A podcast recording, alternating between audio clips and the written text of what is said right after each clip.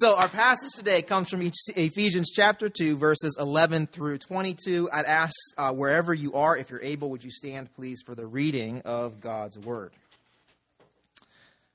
Paul writes to the church in Ephesus Therefore, remember that formerly you who are Gentiles by birth and called uncircumcised by those who call themselves the circumcision, which is done in the body by human hands, remember that at that time you were separate from Christ, excluded from citizenship in Israel, and foreigners to the covenant of the promise, without hope and without God in the world. But now in Christ Jesus, you who once were far away have been brought near by the blood of Christ. For he himself is our peace, who has made the two groups one and has destroyed the barrier, the dividing wall of hostility, by setting aside in his flesh the law with its commands and regulations. His purpose was to create in himself one new humanity out of the two, thus making peace, and in one body to reconcile both of them to God through the cross, by which he put to death their hostility. He came and preached peace to you who were far away and peace to those who were near. For through him we both have access to the Father by the one Spirit. Verse 19.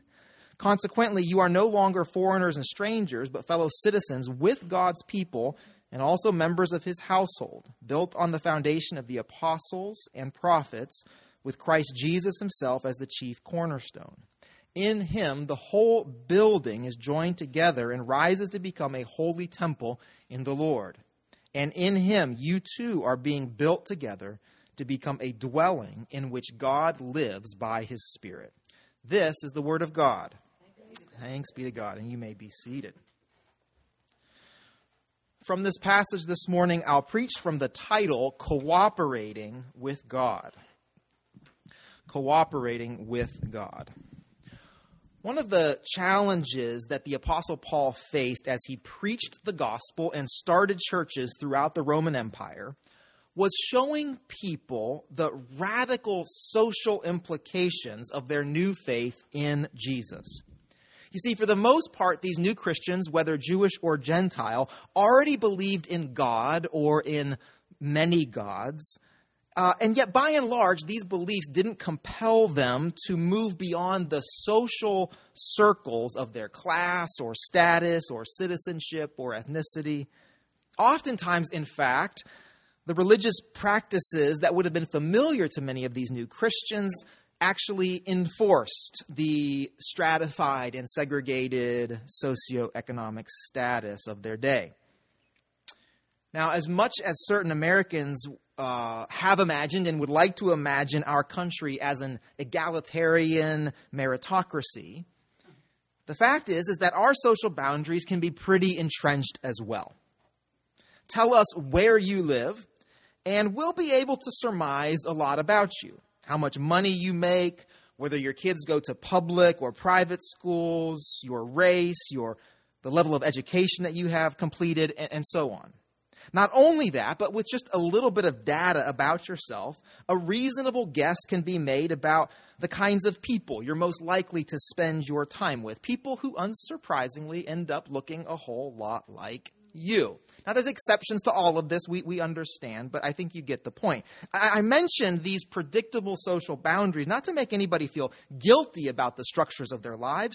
Rather, I want us to see that what Paul discusses in these verses about the boundary transgressing gospel should be just as squirm inducing for us as it would have been for the original recipients of this letter writing to people who were steeped in cultural hierarchies and divisions, Paul showed that God reconciled hostile people to himself through Christ's death and the Holy Spirit's presence. If I can be really honest with you, there have been many times over the past 11 years when I have wondered whether our church would make it. And by make it, I don't mean whether people would show up on a Sunday morning or whether the church would grow uh, numerically. I've had those doubts as well. But what I'm talking about is, is whether our church would actually be able to live into our identity as a reconciled and reconciling people. The walls and the trenches that keep us apart can seem impossibly ingrained in our society and in our own hearts. And then I read a passage like this. And I am reminded that the countercultural unity that we are pursuing here on the south side of Chicago is not tangential or even optional to the mission of the church. It is simply who followers of Jesus are called to be. So, as we continue reviewing our church's values, today we're going to look at our second one unity. And from Ephesians chapter 2, we will see that we cultivate unity by cooperating with God. We cultivate unity by cooperating with God. And, and, I think this is actually really important because most of us who call New Community our church home understand the importance of unity to our mission. But when it comes to what we actually do, when it comes to our role in fostering unity, well, I think that gets a little bit vague for many of us. You see, we live in a culture that is familiar with ideological uniformity, but has little imagination for the sort of God glorifying and person honoring unity that we find in Scripture. And so many of us like the idea of unity, but are left unsure about our own contribution to it. But every one of us has a role to play. And it's as simple as cooperating with the God who is the source of our countercultural unity. Okay, so how do we do this? How do we cooperate with God? Well, I think these verses reveal at least three choices that every one of us can make today, tomorrow, and this coming week. Three choices which will cultivate our unity. First, we choose to confess our hopelessness. Second, we choose to accept Christ's peace. And third, we choose to offer our lives for his glory. We confess our hopelessness, we accept Christ's peace, and we offer our lives for the glory of God. So, the first choice that we make to cooperate with God in order to cultivate unity is to confess our hopelessness.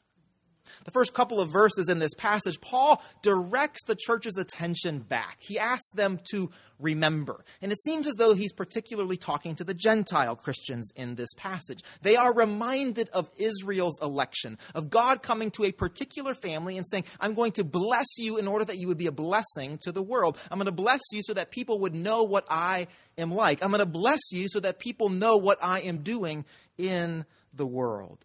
This election did not mean an exclusiveness. It was meant to prefigure Christ's Messiah or God's Messiah who would come and fulfill God's law and Israel's vocation. And yet, election became, in many cases, exclusive. God's call to a particular people was interpreted as an exclusion of other kinds of people. And, and, and we can't be too judgy about that because we do this all the time. Those of us who've been Christians for a while, we understand this dynamic. We understand that God has called us to, to a kind of holiness in our living that is meant to point people to God, that is meant to show people our dependence on God, that is meant to say something about what God is like, and yet oftentimes that holiness ends up being offense rather than an invitation. But Paul asked the Christians to remember that that their status had been one of foreigners, not because of their ethnicity, but because they had been kept from the covenants of God's promise. Paul is here reminding us of the power of sin, not just to keep us from God, but to keep us from one another. Twice earlier on in this chapter, Paul tells the church that they had been dead in their transgressions. Sin separates us from God, but sin also divides us from one another. Paul is wanting the church to understand the social impact of our sin that we were left without hope and without God in the world. Our captivity to sin was total. Our separation, our segregation, our division was complete. We were hopeless. We were in a situation that we had contributed to, but that we could not make our way out of on our own. So, this is all pretty discouraging stuff. So, why would Paul direct these early, young, vulnerable Christians to remember their previous hopelessness. And I think it has to do with the nature of grace. That Paul wanted this early church to understand that, that the unity that they experienced, that the, the, the new relational togetherness that they experienced, that the, the expression of God's righteousness and justice that was a part of their community was always a gift from God. It was God intervening in their previous situation, which means there's no room for self righteousness. There's no room for self righteousness. There's no room for the church to say, well, look at us. Look at what we have done. Look at what we have figured out. Aren't we great? Paul says, remember you were without hope. Remember where you were. Remember what God did for you. And when we remember, we also have to be humble. There's no room for pride when a people remembers our previous hopelessness right? It, it means that the, the youngest Christian, the, the, the, person who said yes to Jesus five minutes ago has the same status within the family of God as the person who's been following Jesus their whole life. Amen? That we are dependent on the grace of God. There's no room for self righteousness. There engenders a deep humility. I hope you're seeing how remembering our hopelessness can foster our unity. We, New Community, are a community of formerly hopeless people. That's who we are. We are a community, we are a, a people who, who used to have no hope. Which means that, that, that we can come to each other and we can say, Oh, you were without hope too? Oh, me too. Oh, oh, you were you were trapped in that sin. Let me tell you the, the sin that I was trapped in. Oh, you were addicted to that. Let me tell you about my story with the addiction that I'm still getting free from.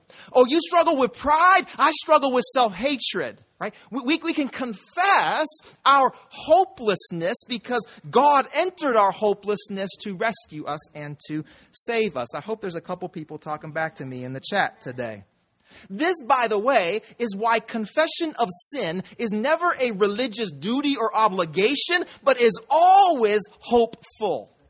When I confess my hopelessness, I am also confessing that Jesus rescued me from that place of hopelessness. When I confess my former captivity, when I confess the place that Jesus is still saving me, I am testifying to the God who enters our situations to save and heal and reconcile all things. Amen? So confession is never embarrassing. It's never shameful. It's never something we're supposed to do. When we confess our sin, when we confess our hopelessness, we are opening space in our lives for God's hope to break in. So, one of the things that you and I can do very, very practically is what Paul does here. We can remember our hopelessness. We can confess our previous hopelessness. We can look back over our lives and see where we were and see what God has done in our lives. And when we do, we will find that any pride that has started to build up in us has to go away. Because I am not all that. and, and, and any places of self righteousness has to start to crumble. And instead, a deep humility starts to take root, a deep appreciation for the grace of God a deep tenderness to my sister and brother who are also a part of this grace sustained family of God. When we confess our hopelessness, we are cooperating with God to cultivate unity. Number two, the second choice that we make to cooperate with God is to accept Christ's peace. To accept Christ's peace. Now, Paul does not linger on the hopelessness. We remember for two verses and then, but now in Christ Jesus. So there's a turn. But now in Christ Jesus. Now, parenthetically, it's worth noting that, that there's actually very little that you and I do in this passage. Right? The, the, the focus is on unity. And so, so I want to know so, what do I do? How can I do that? How can I experience unity in my life, in my community, in my family, in, in our church? But, but, but there's actually very little that we do in this passage. Right? But now in Christ Jesus, it sort of sums up the fact that our unity from beginning to end is something that has been accomplished for us by God. Never something that we could do on our own. The focus is on what Christ has already done, brought us near by his blood. Destroyed the dividing wall of hostility, set aside the commands and regulations of the law, created a new humanity, put to death our hostility. And then, as icing on the cake, Paul also says that it's then the Holy Spirit who holds it all together. Paul shows how Christ's death addresses our hopelessness in the same way that, that our sin impacts our social situation, our relationships, our, our community engagement and, and, and, and attachment, Christ's death also addresses that same socially infected sin. Paul didn't set aside God's covenant of love for us, but rather in his body, he set aside the way that the laws and commandments had separated people from the love of God. The way that things like dietary laws and circumcision had kept people from knowing the love of God. And Paul says, in Christ, that has all been set aside. Now, how? Paul uses a word here four or five times in this passage. It's the word peace. There's something powerful for Paul about what Jesus has done. Jesus is our peace. Jesus made peace. Jesus preached peace to those who were far and to those who were near. I've said this before. Peace is one of those words that uh, we can we can uh, sanitize. It, it, become, it, means nothing. Uh, we we want it, but we don't really know what it looks like. We don't really know what to what to expect. So so we might think for a moment about those places in our life and our world where there doesn't seem to be much peace. We might think of the negative of peace for, for just a moment to consider the significance of peace, those places of hostility and, and division and enemy making. We have to admit that, that sin isn't just contained in our hearts, but has infected our entire society, the systems and structures that undergird how we make our way through lives, that, that, that, that sin has infected our relationships. Where do you see a lack of peace? Uh, um, uh, Valerie this morning prayed for different areas in our in our in our world in our country where we can see this this lack of peace. And I know that as a as a church, we often focus really big picture like that. We understand that that that God has called us to be agents of reconciliation. That that our community is meant to bear witness to another way of living, to bear witness to the kingdom of God that has come near. So we're used to thinking big. We're not afraid to, to look big picture, to speak truth to power. But I want to ask you for a second to, to look small small. In, in your life, where is there a lack of peace right now? In your sphere of influence, in your relationships, in your networks, where is there a lack of peace? Not a rhetorical question. Where are you not seeing peace right now? Where are you not experiencing peace right now?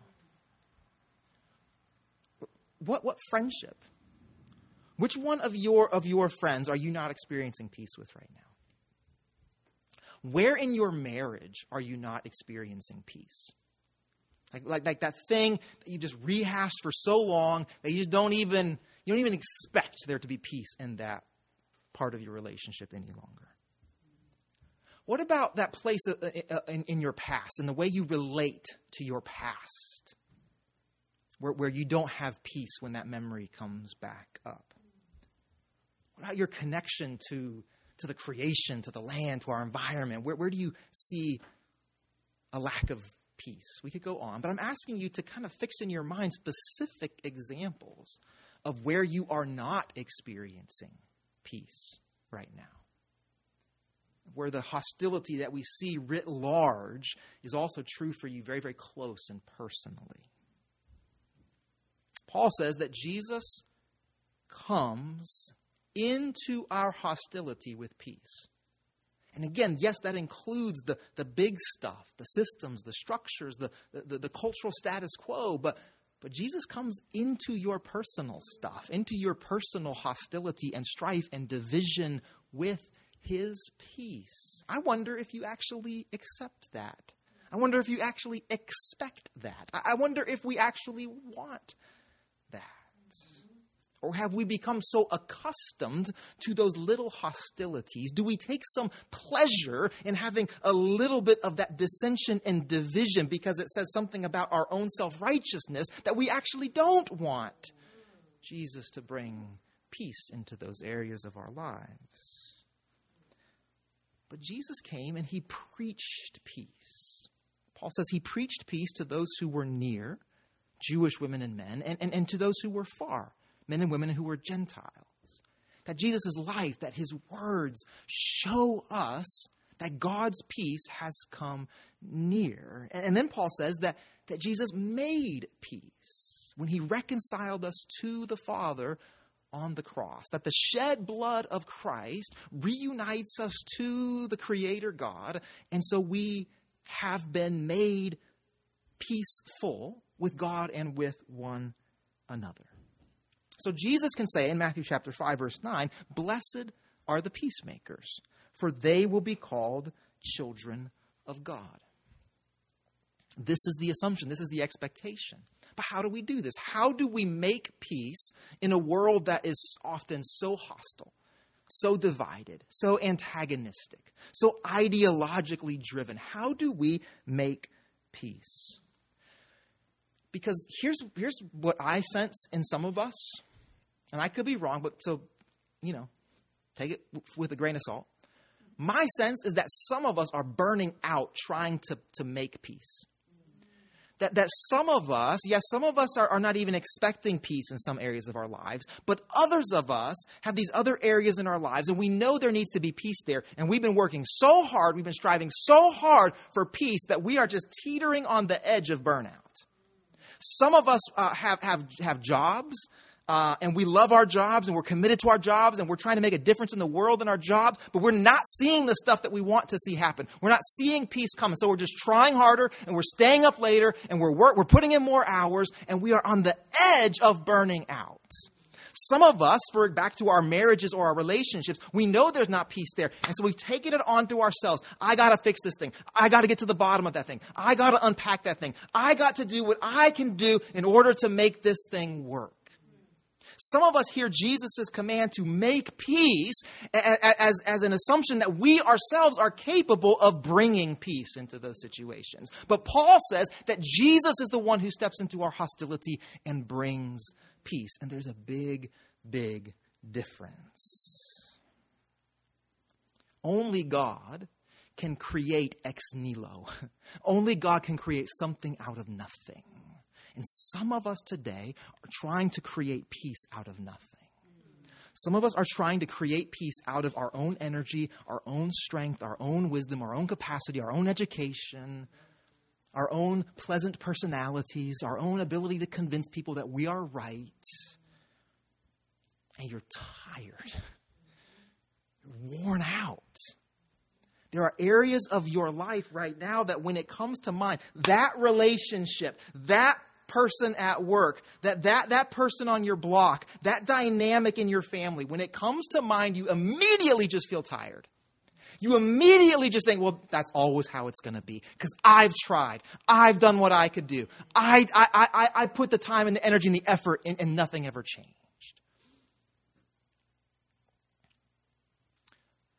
But if Jesus is Lord, then his peace is universal. His peace is spoken over everything, which means that there is no area of your life untouched by the peace of God. There is no person, there is no relational dynamic, there is no dynamic in your neighborhood, in our city, in our community, at your work that is untouched by the universal reign of the one who claims to be the Prince of Peace. Nothing is untouched. So accepting accepting Christ's peace means that you and I live as though Christ's peace is actually available everywhere, which is very different than assuming that we are the ones who have to make that thing happen. Instead, we step into those difficult places. We step into those places of strife, knowing that even here, Christ has spoken a word of peace. And that troubling and difficult friendship, in that troubling and difficult uh, parental relationship, in that difficult and troubling social dynamic that you find yourself in the middle of, in that place of injustice and wickedness that just seems to be perpetuated time and time again, even there, Christ has spoken a word of peace. So, what does it look like for you who find yourself in that place? To accept and to believe that Jesus has spoken a word of peace there.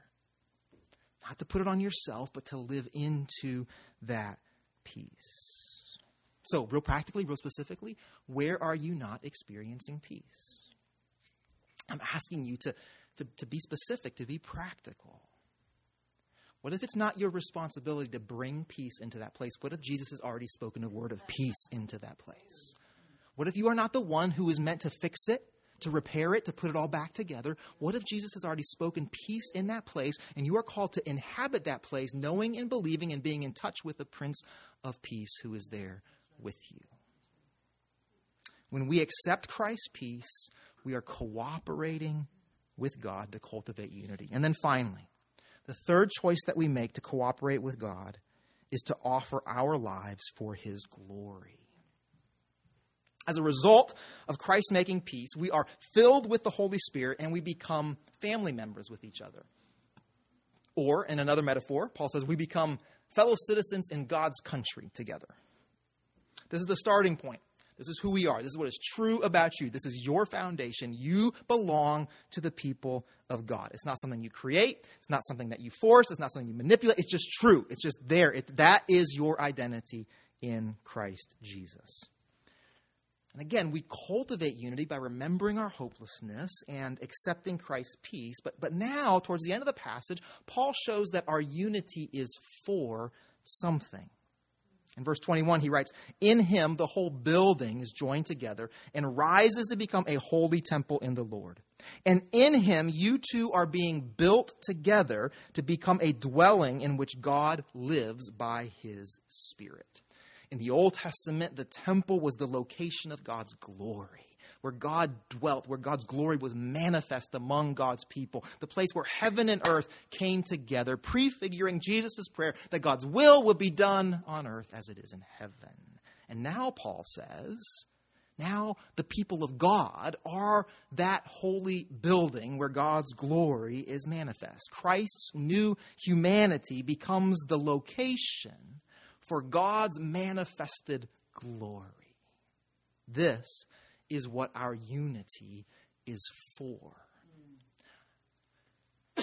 our unity is not primarily about you feeling good about yourself. Our unity is not primarily uh, about you not being lonely. Our unity is not primarily about you getting to belong to a diverse, multiracial church that cares about justice. Our unity is the place that manifests God's glory to the world. That is who you are. That is who we are. Now, again, our role in all of this is, for some of you, discouragingly passive. You are not the builder. You are not building this holy temple. You are being built into this people who will be the place of God's glory. So let me confess again one of the hardest things for me about being a pastor is uh, reminding you regularly that this is who you are. There's important tasks. There's, there, there's administrative stuff we got to keep up with. I got a bunch of emails that I need to pay attention to, and I'm sorry if I owe you an email. I'll get to it tomorrow there, there, are different needs and, and, and, there's, and there's different concerns and different ones of you are struggling. And this is all true and this is all real. But at the end of the day, as your pastor, I am called on a regular basis to remind you and proclaim the gospel to you, which says that you in Christ Jesus are the people of God. That you are being built into a holy temple where God's glory can be manifest for the watching world to see and to be changed by. That's who you are. And I know it's difficult for you too. I know, I know for the congregation, you've got a gazillion different things going on in your life right now. I know that even right now, as I'm preaching, some of you are like, okay, but what I got later today and tomorrow, and this is like not frivolous stuff. You have important stuff. You have stuff weighing you down, stuff making you anxious. You have people who are depending on you, people who are look. I get it. And yet, at the end of the day, what is most important about the people of God, about you, about the congregation, is that you are the place where God's glory manifests on this earth. That's our identity. That's who God has called us to be. That is who God is building us to be. And everything else in our lives is meant to take its rightful place around that.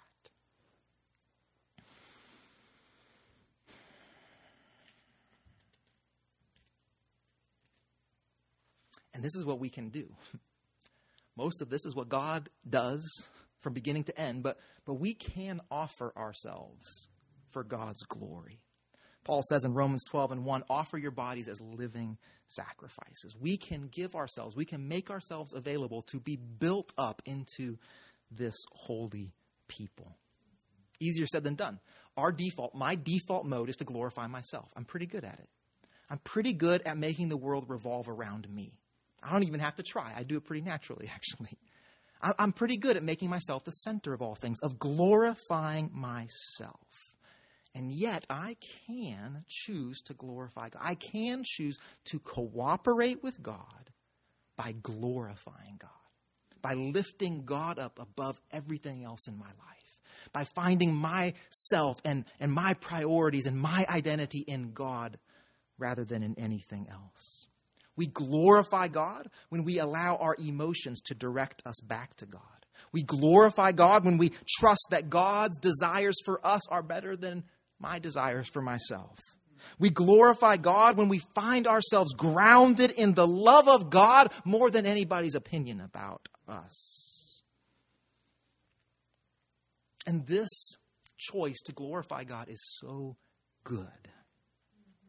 Think back to our hopelessness. What good would it have done me? What good would it have done you to glorify myself in that place of hopelessness? From that place of being stuck, of being lost, of being, uh, uh, of being unreconciled. What, what, what, what good would it have done for me to glorify myself in that place? I didn't need to glorify myself. I needed God to be glorified in me.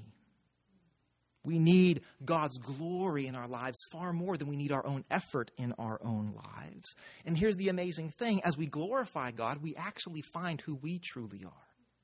When we give God glory, when we elevate God above all things, when we worship God above everything else, we actually find who we are. We find how we move and, and breathe and have our being within the God who created us. And so, so, so maybe you could ask a very simple question How interested am I in glorifying God? Like, interested. I don't mean like theologically, I believe that it's a good idea. I mean, like actually in your heart, like, like you know, on a on a day to day basis, in the real stuff of life. How interested am I in glorifying God? Again, get specific, get practical. How interested am I in glorifying God in the eight to nine to 10 hours a day I spend at work? How interested am I in seeing God receive glory in my work? How interested am I in glorifying God in this new dating relationship that I'm in? Do I want God to receive the glory? How, how, about that one place in your marriage where you all have been stuck forever? Do you desire, do you want God's glory there? We could go on.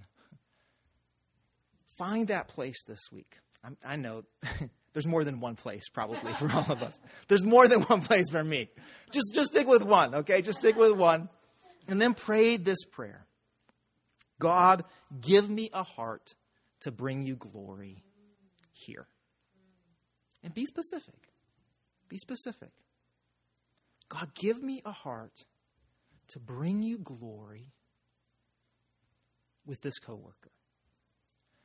God, give me a heart to, to bring you glory in this friendship where there's a lot of tension right now. God, would you give me a heart to bring you glory in this area of, of our marriage that we've been so stuck in for, for so long? God, would you, would you give me a heart to bring you glory in this relationship with my, with my child? Again, we could go on. But would you just pray that, would you ask God just for that simple thing in one area of your life this week? Because a church filled with women and men committed to giving our lives for God's glory is a community that is being built together to become a dwelling in which God lives by his Spirit. In other words, it's a community of people who are the church. When we offer our lives for His glory, we are cooperating with God to cultivate unity. In Christ, through the power of the Holy Spirit, God has already created the conditions for our unity. It's already done.